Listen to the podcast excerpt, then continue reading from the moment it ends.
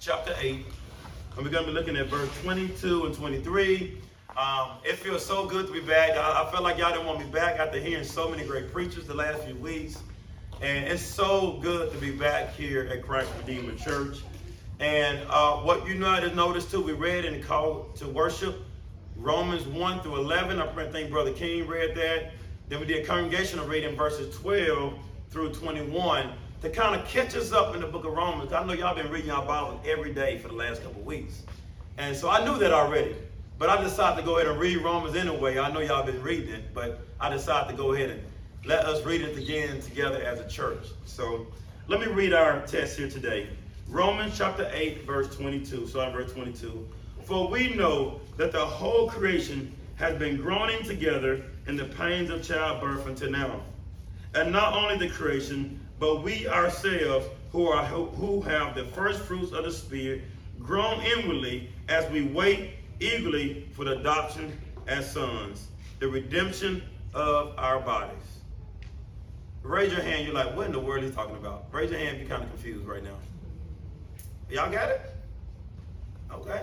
I'm going to raise my hand because I'm going to work through this with everybody, okay? Let me pray for us, and let's work through this text together and see what the Lord have us to hear this morning. Father God in heaven, Lord, we thank you again, Lord, for this Lord's Day. We thank you, Lord, for allowing your people, Lord, to be back again in the house of worship. Lord, what better place to be, Lord, than being with your people and being with you right now. Lord, it's so special, Lord, as the gathering of the saints gathering together, being encouraged again. The world hates us, Lord. The world despises us. But, Lord, we know that, Lord, you love us. We know that the church, Lord, love us. Lord, we know that now, Lord, we are in a safe place, Lord, to receive your word without distractions. So give us your word, Lord, that, Lord, we can hear your truths and walk into your truths. So, Lord, help me in the midst of my weakness, Lord. I need your help, Lord. I am weak, Lord, but I know you're strong. So give me the strength, give me the wisdom to preach your word faithfully, Lord, that your people leave out of here. Not that Creston is great or Creston did this, Creston did this. I want everybody to leave here, Lord, and say they have met with the Lord. And the Lord has visited them today, and the Lord has encouraged them today, that the Lord is great, not Creston. So I pray that, Lord, you meet with your people today and encourage your people today. So, Lord, we ask you, Lord, to bless us. In Christ's name we pray. Amen. Today we're going to deal with this text in 3 points. The first point is going to deal with, in the words of Noel, amen, creation is going through it. In verse 22. Point number 2 is going to be, as believers, we all are going through it. We all in this room are going through it. And the last point, point 3, but creation and believers know glory is coming. In verse 23b. So we'll jump at the first point. Creation is growing through it. I know when it's talking about creation, it's not talking about us right now. So a lot of us might feel like, well, it's not talking about us. Let me just get to the second point. But stick with me here in this first point, because as we understand what creation is going through, it's going to show us also what we are going through here in the second point. So jumping to point number 1, creation is going through it. Look at verse 22. For we know that the whole creation has been groaning together in the pains of childbirth until now. I'm not an English major. I know we got a couple of English scholars in this room. On this side of the room, not this side. On this side is the scholars. Paul uses the word for to let us know that the verse is connected to the previous verses. For tells us the reason of the previous statement. Let me read the previous statement. Look in verse 20 to 21. For the creation was subjected to futility, not willingly, but because of him who subjected it, in hope that the creation itself will be set free from its bondage to corruption and obtain the freedom of the glory of the children of God.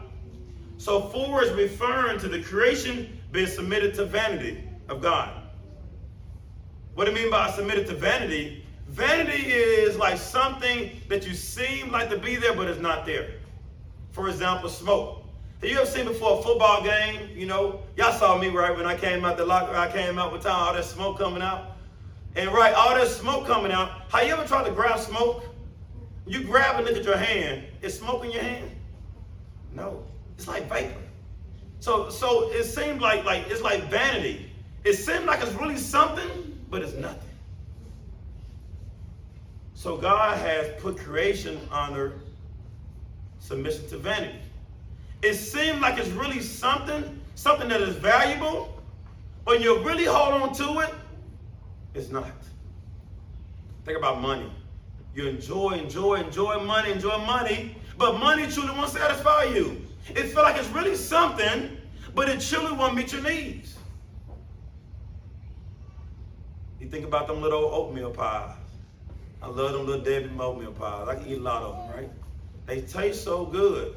I feel like it's just so something in that moment, but it's not truly satisfying because I'm going to have to want more, it never ends. So things in this world would never satisfy you. You can think about anything. I love my kids. I love my babies.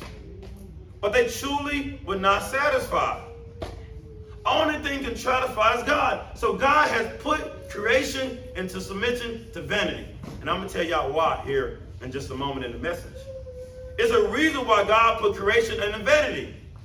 But I'm going to explain to you here in a second, in a moment. So context let us know that creation in verse 20 referring to God's creation. God's creation in the world. God has created the world. One person said this, it is meant of the whole frame of the universe, heaven and earth and creatures that are in them. Not the believers, nor the angels, but the word creation is referring to things like trees and the stars, the sun, the grass. That's what it's referring to within creation, that all these things, the trees and everything, is subjected to vanity. They are submitted to vanity, waiting for the coming glory. But now in verse 22, it shares more about the intense process of the subjectivity. It says right here that we know, the word we know phrase, is referring to the Roman believers and Paul himself. Paul is writing this letter to the Romans. He's saying that we know this. This is Paul is writing that. Therefore, we know that the whole creation is being groaning together. That we is, again, referring to Paul and also the Roman church. That we know that creation is subjected to vanity.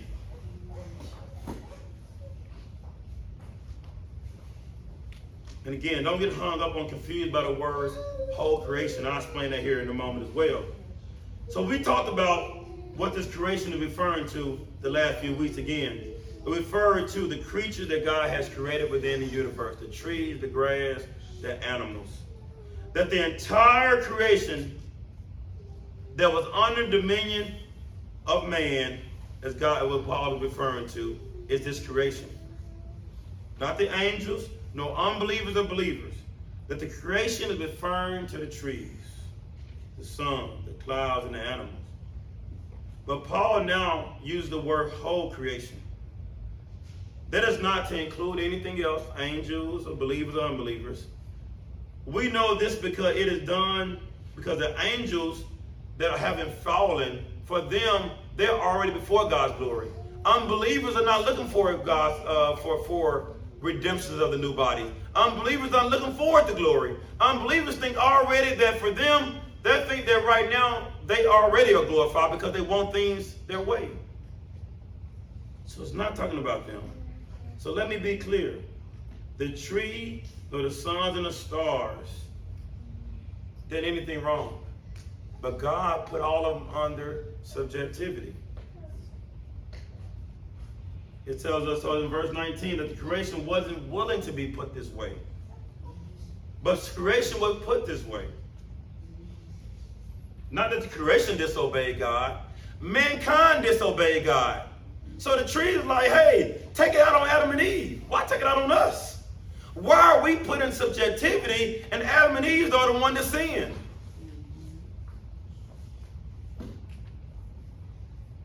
The reason why, because God made creation undependable. What Adam and Eve were used for creation? Adam and Eve was to use creation for the dominion. They were supposed to use creation for them to have dominion over the world. But now God has made creation undependable for them. Stick with me, stick with me. Man was to use creation for his benefits. But now when creation came, when Adam and Eve broke God's law, now Adam and Eve, what they was used for their own benefit for creation is not going to be dependable for them. That little wooden chair they made and they carved out is going to break down.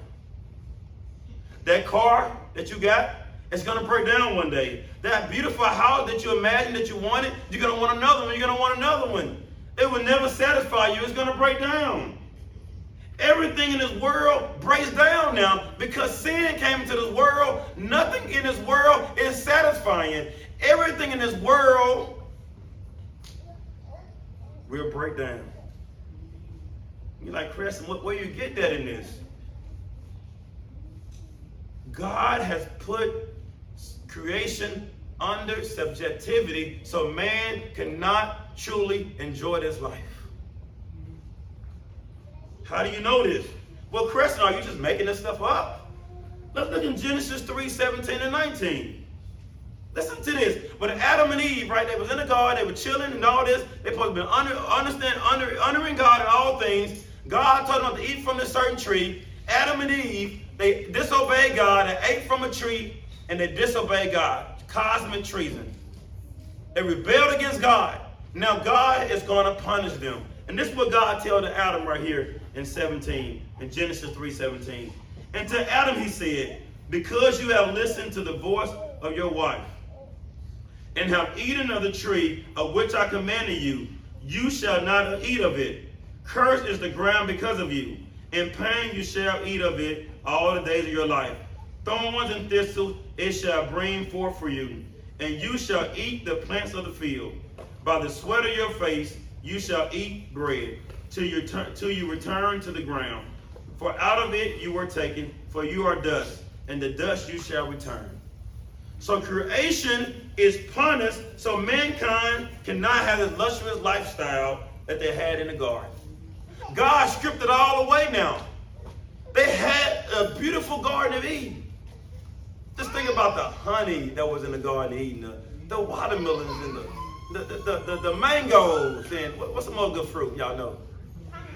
Pineapple, grapes, just all the amazing things in the garden that Adam and Eve was to enjoy.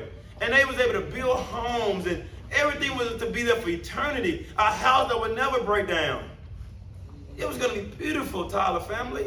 Amazing house. But look what happened though. But when they sinned, nothing came truly dependable anymore. For man, you see now, he cannot be satisfied.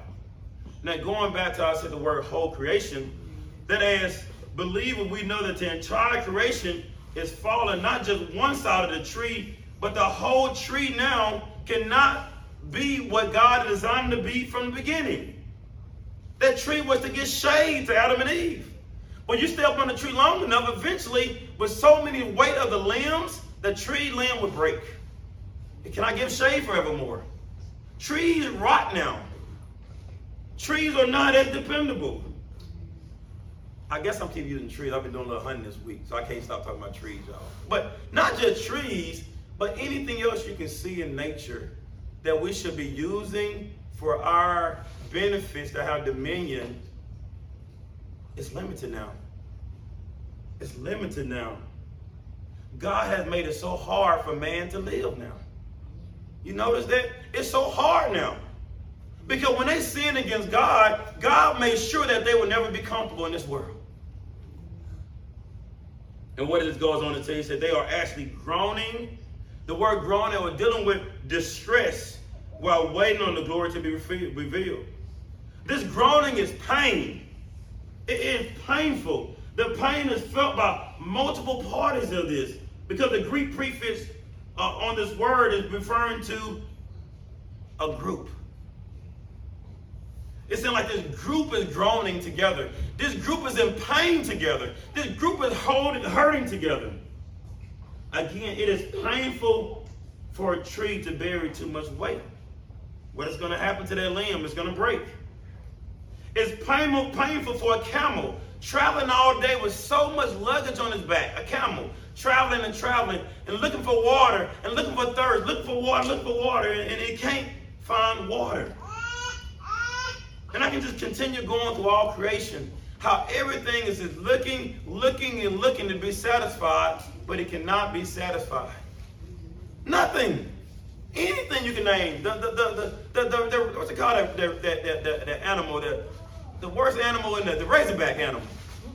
It cannot be satisfied. But look at a tiger, one of the most beautiful animals that a tiger, the Memphis tiger, the really most beautiful animals, right?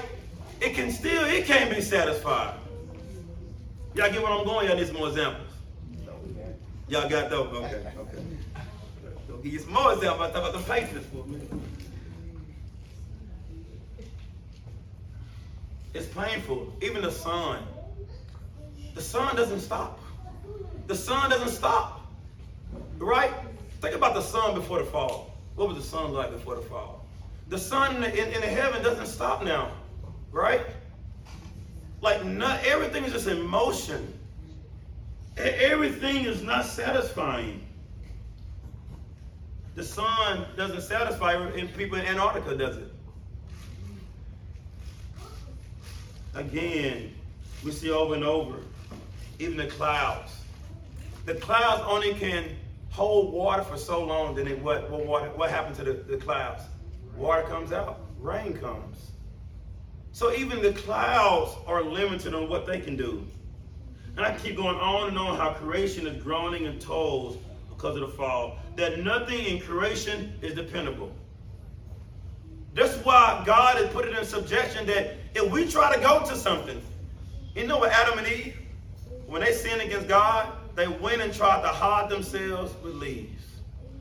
They thought they could depend on the leaves to hide them. And God was like, peekaboo, I see you. They couldn't hide from God. God saw them. And so anything we try to run to in this world to try to hide and try to find safety in and try to enjoy, it will end up showing us that it's not dependable. Think about it. Just think about it for a second. Anything you can think of right now. Them nice black and white Levi's, Jordan Levi's, they get dirty. You can't keep them clean. Like nothing in this life is satisfying. It only can go so far.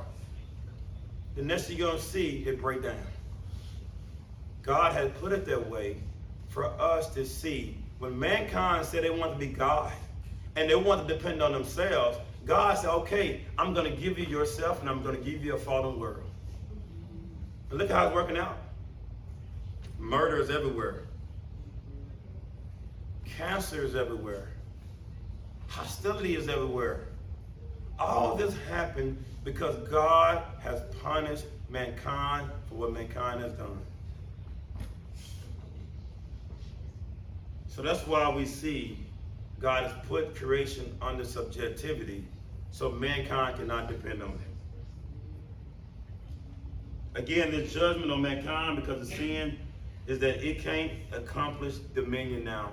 Adam and Eve, they wanted to have dominion on this world. It's going to be so hard now to rule. It's going to be so hard when trying to go out to shoot a bow and arrow and your bow and arrow break. It's going to be so hard to try to rule over the world and nothing is dependable. But God has still called man to lead and have dominion.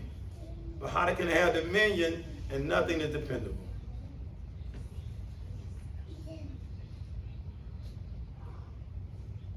Mankind will still have to work in the world. They will still have to work, but now work will be so hard. Work will be so hard now. Work was so pleasurable. Now, y'all know it was work in the garden before sin. Work is not a bad thing.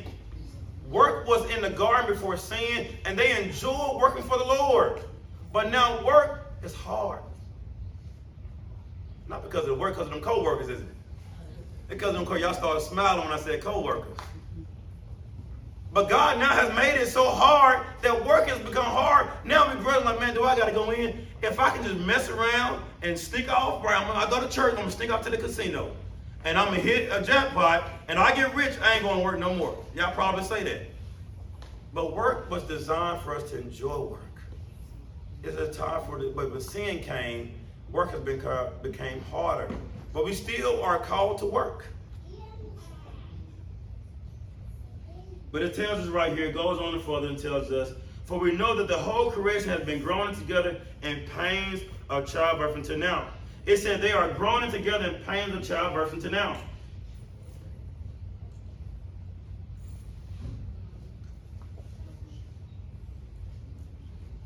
It said until now, that they are going through suffering to now, this creation. This creation is going through pains of childbirth even until now. That's from all the way from the fall, when first Adam and Eve, 7,000 years ago about, when Adam and Eve sinned, all the way even to now, the creation is groaning in pains because of what happened in the garden. That the creation is in distress. That mankind is still living in a world of that has been fallen because mankind has sinned. And Paul using this terminology of a woman in labor. I have never been in labor. And no man has ever been in labor in here, right? But I have seen my wife in labor. And I've seen the pain she go through. And many of the mothers in here will probably can explain and say the distress of giving birth to a baby. How painful it is, how hurtful it is. The pain is so real, isn't it, ladies? That have had a baby, raise your hand. It is real, isn't it? The pain is real. And that's why he uses the imagery here. That the pain is real, that even creation is going through pain as well.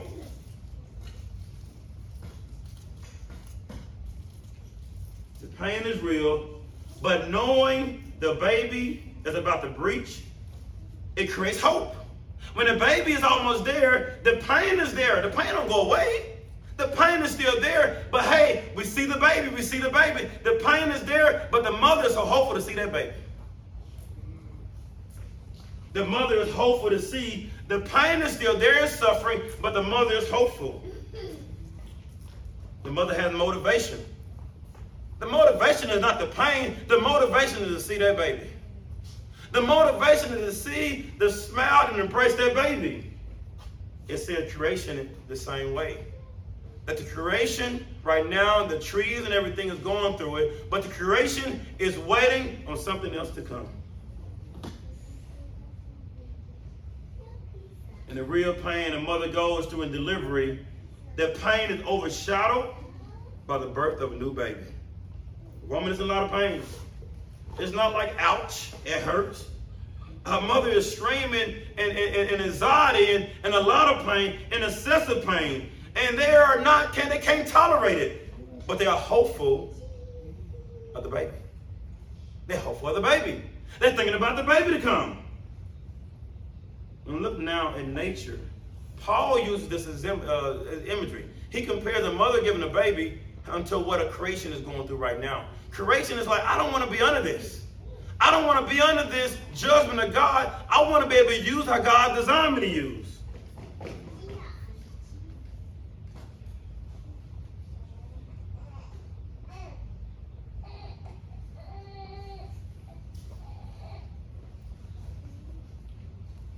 Our glorification, when every part of our being is worship the Lord in every aspect of our being. That's the time when creation would not have to go through suffering again. Creation is waiting on glorification.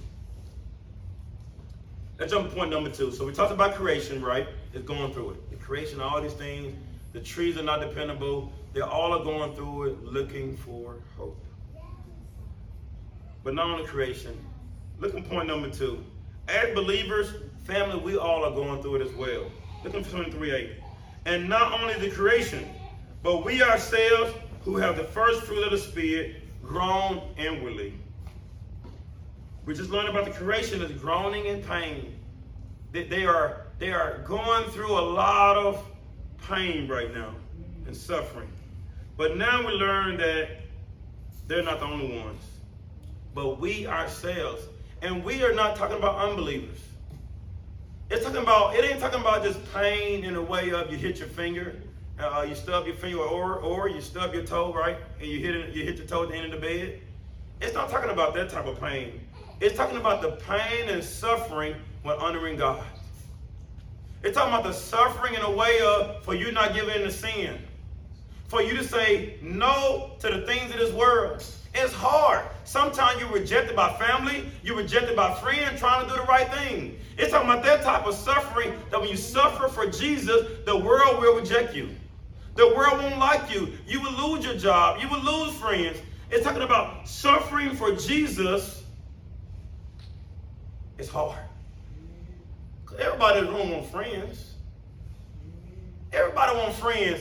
And sometimes we feel like we have to be these type of people. We got to be something God has called us not to be to keep people around.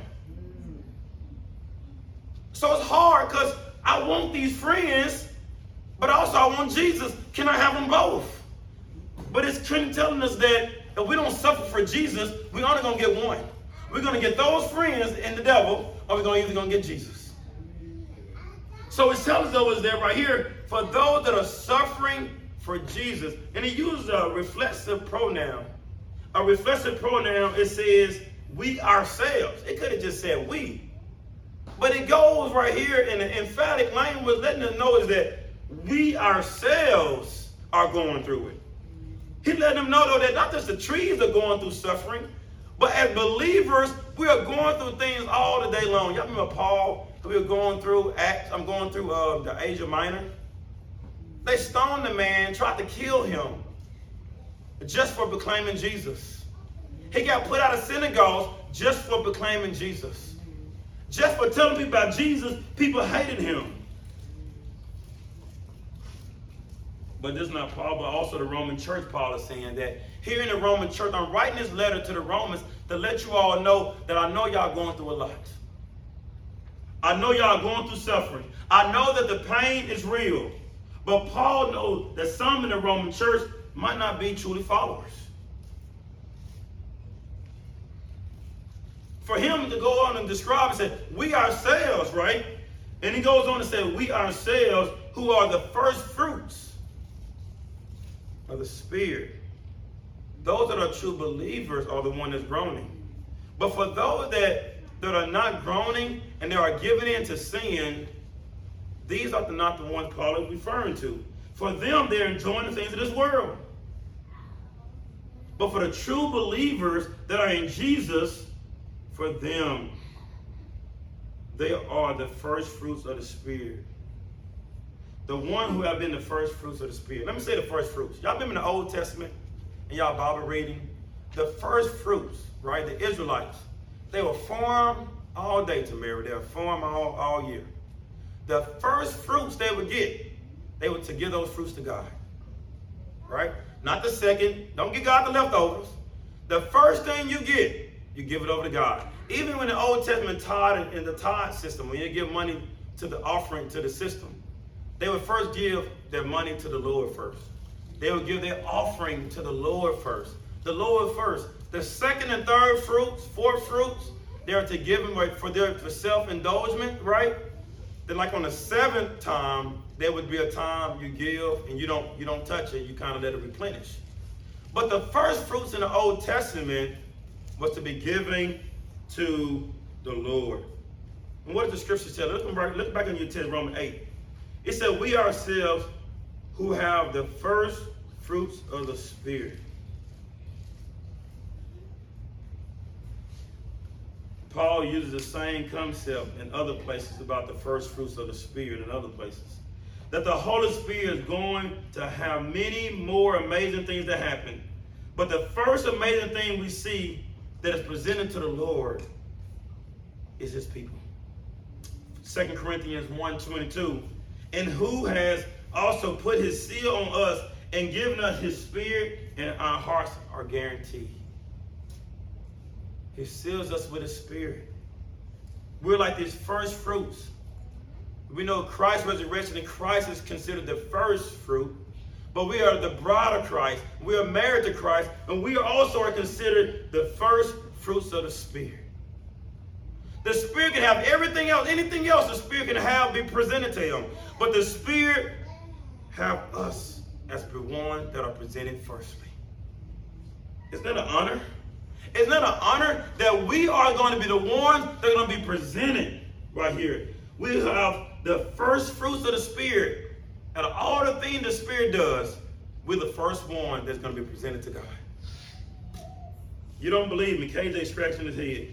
Ephesians 1:13-14. In him you also, when you heard the word of truth, the gospel of your salvation, and believed in him, were sealed with the promise of the Holy Spirit, who is the guarantee of our inheritance until we acquire possession of it, to the praise of his glory. Again, Ephesians 4:30. And do not grieve the Holy Spirit of God, by whom you were sealed for the day of redemption. One person said this: the Holy Spirit within us is the guarantee that the new creation will be completed. This guarantees that the pain and suffering will not be our ways, because we will be the first fruit presented to the Father above. Think about that, y'all. We are considered the best of the best of the crop. We are considered the freshness, the goodness of all the crops. We're going to be presented to God. And what is happening in that, by us being presented to God, is that we will not suffer again. We're going to be before God. Who can bring harm against us? Who can hurt us by us being before God? We are guaranteed this. We won't lose this. It's that you are sealed with the Holy Spirit. We are sealed before God. You would not lose. And some people say you lose your salvation. No, but God has set apart for himself. He keeps forever.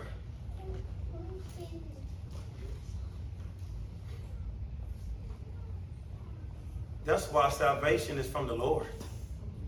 It tells us in Ephesians 2:8-9, for by grace you have been saved through faith, and not of yourself. It's a gift of God, so no man can boast. We cannot boast in our salvation, in our own works. God has saved us when we didn't love him. He loved us when we hated him. And what did God do when he loved us? He sealed us. He sealed us. When we go off track, he brings us back. If you're truly sealed with the Holy Spirit, when we go off track, he brings us back over and over. Again, saints, we are guaranteed the Holy Spirit for those that are going through suffering.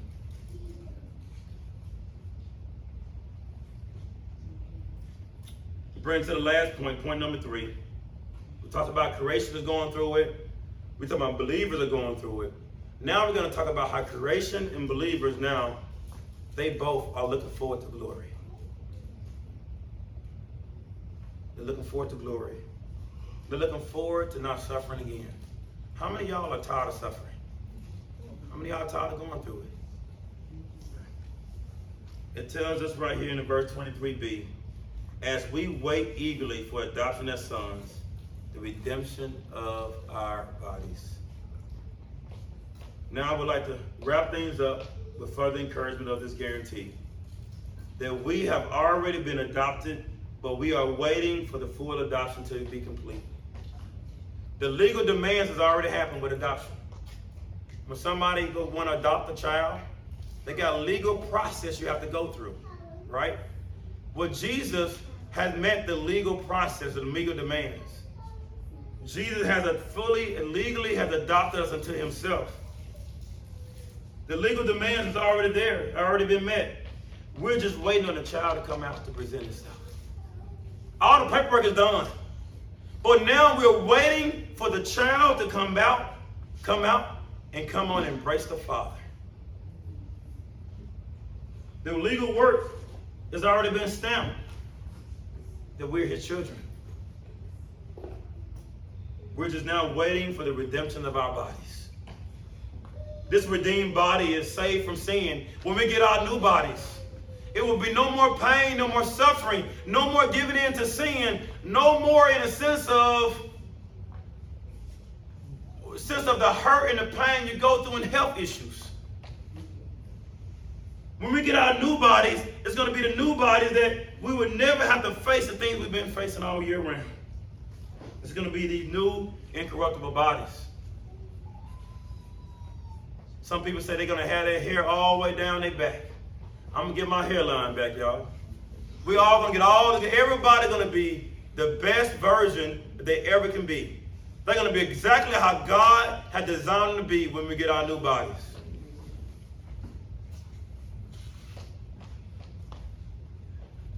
And so we have been adopted in Jesus, but now we're waiting on new bodies to be presented to Jesus.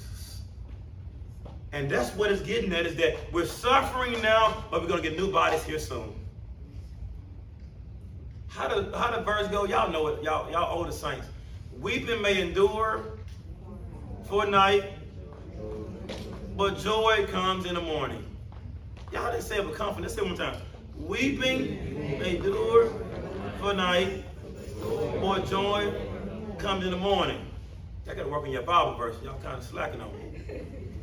But weeping now, suffering now, but joy comes.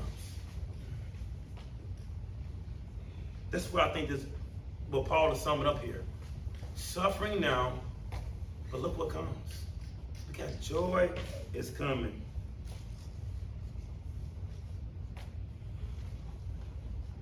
We are new, and we're waiting on that final touch with our new bodies to be finally come out and say, Abba, Father. He's waiting on us, we're waiting on him. To run out and say, Father. And embrace the Father. But we cannot embrace him with our fallen flesh right now. God is holy, and nothing holy can be in his presence. And our news and our spirit in us, yes, it's a redeemed spirit inside of us, but our flesh still wants the things in this world. Until we get our new body that matches our new flesh, that comes together, that's when we come before the Father. It tells us right here, in Romans 8, 14 and 17, for all who are led by the Spirit of God are sons of God. For you did not receive the spirit of slavery to fall back into fear, but you have received the spirit of adoption as sons, by whom we cry, Abba, Father. The Spirit himself bears witness with our spirit that we are children of God. And if children, then heirs, heirs of God and fellow heirs with Christ, provided we suffer with him in order that we may also be glorified with him. How you know you're going to get a new body? Because you said no to sin. How you know you're going to get a new body? How do we know you're waiting to run out there and say, Father? Because you're saying no to sin. You're saying no to things in this world. That's how we know you're running to the Father. But for those that are enjoying these things, they're not looking forward to the Father. They're looking forward to what they have right now. They're looking forward to the worldly fallenness. And they are saying, give me more. Give me more, and give me more of the things in this world. But for those that are truly looking forward to Jesus, they said, this thing over here, these things in this world can't satisfy, but Jesus can. And they're running to Jesus. They're doing a running man to Jesus. All the way to Jesus. And I say this right here, family. Paul is encouraging us. He is saying is that you can say you believe. The devil, the demons say they believe. Judas said he believed. All these people say they believe, but they truly didn't believe. How do we know you truly believe? You continually run into Jesus. You're continually looking for Jesus. You fall short. You start walking over this way to things in this world. And you say, no, I'm going the wrong direction. I'm going to Jesus. Not because of your own strength, because the spirit that is in you is pointing you right back to Jesus. Every time you go like a matinee, right? A matinee is keep pulling you back. But there's nothing pulling you back and you're enjoying your sins. How do we know you're truly a believer? A true believer, they fall short. I'm the biggest sinner in this room, y'all. I fall short. But I see something over and over again. The Lord keeps drawing me back to him and say no, and say no, and say no. I want more Jesus, I want more Jesus, I want more Jesus. And the things in this world become distasteful. I used to love going out kicking in the clubs. But now, I don't have interest in that anymore. Not to say I'm self-righteous, I'm better than anybody. The Lord changed my taste bud for me to enjoy my wife and my kids. To enjoy what he has put before me. My taste buds are different now. I don't enjoy these things like Greg enjoyed. I don't enjoy them things. I enjoy the things over here.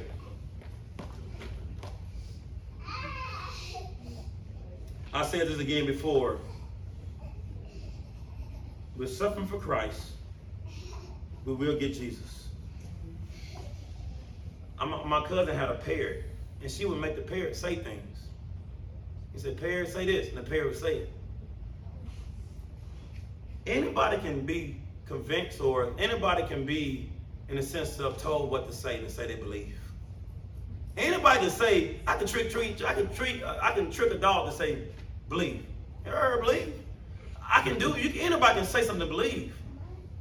But truly though, but those that truly believe within their hearts that God has done a work in, something different about them. Their affections and things change. They look to Jesus now. They're led by the Spirit. And that's what Paul is saying, that we're going to go through things now, but look what Jesus gives to his people. Let me end with a few applications. First one is, as you look at creation all around, you remember that it is going through it just like you and me, but it's waiting on a new glorified creation. We don't have to give in to sin. We have something so much better. That guy that you might think that is handsome, or that girl you might think that is pretty, that you see yourself lusting after of them, it ain't even worth it. No man can truly satisfy you. There's no woman that can truly satisfy you.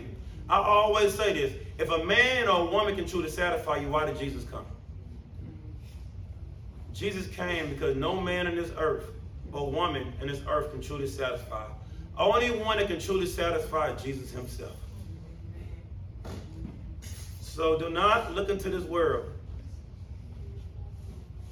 I heard a sister say amen kind of loud now. You got a good husband now. Don't you got a good husband now.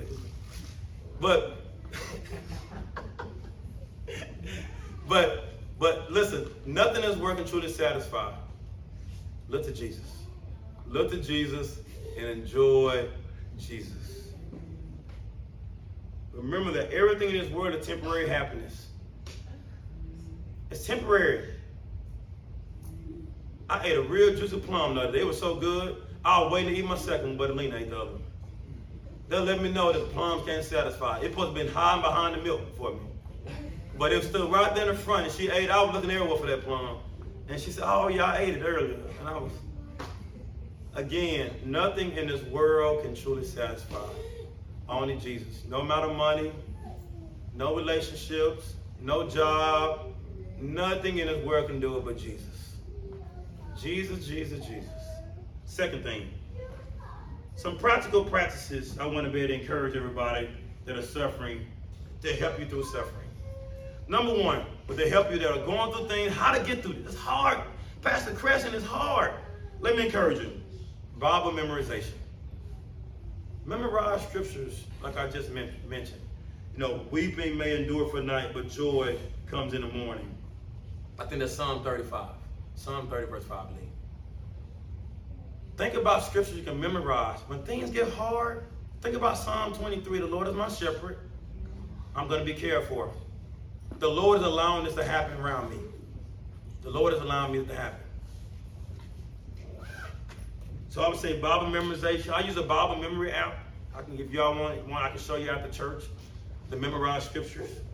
Memorize scripture you can go to when things get hard to let you know that, hey, things are going to get better. God's going to bring a better creation in. Second thing, being together here on the Lord's Day.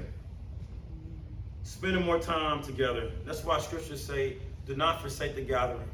Not just legalistic. Just come to church, come to church. It's something so special about being together that we can encourage and build one another up.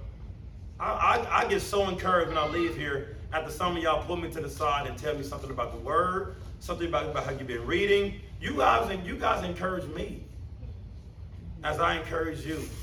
It's good to be together and be a family together. We need each other more than what we think. Again, God died for a church, not just an individual. He died for a body of Christ. We can't do this alone. We need each other more than what we think.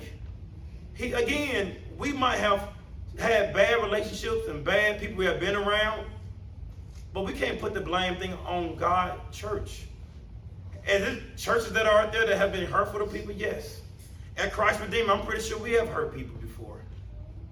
But one thing about it, that God give us grace. He has given us forgiveness. But the church should be a light, a salt upon this earth, that we should be able to be encouraged by each other.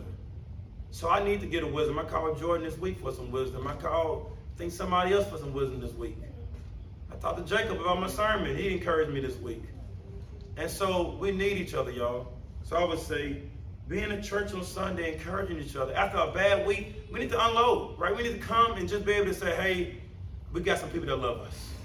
We got some people that truly love us. Third thing, podcasts. Looking at podcasts. I heard some of y'all listen to podcasts on the way to work. Some on Sinclair Ferguson, Paul Tripp, R.C. Sproul, the BD, Ligon Duncan. There are many of podcasts you can listen to be encouraged.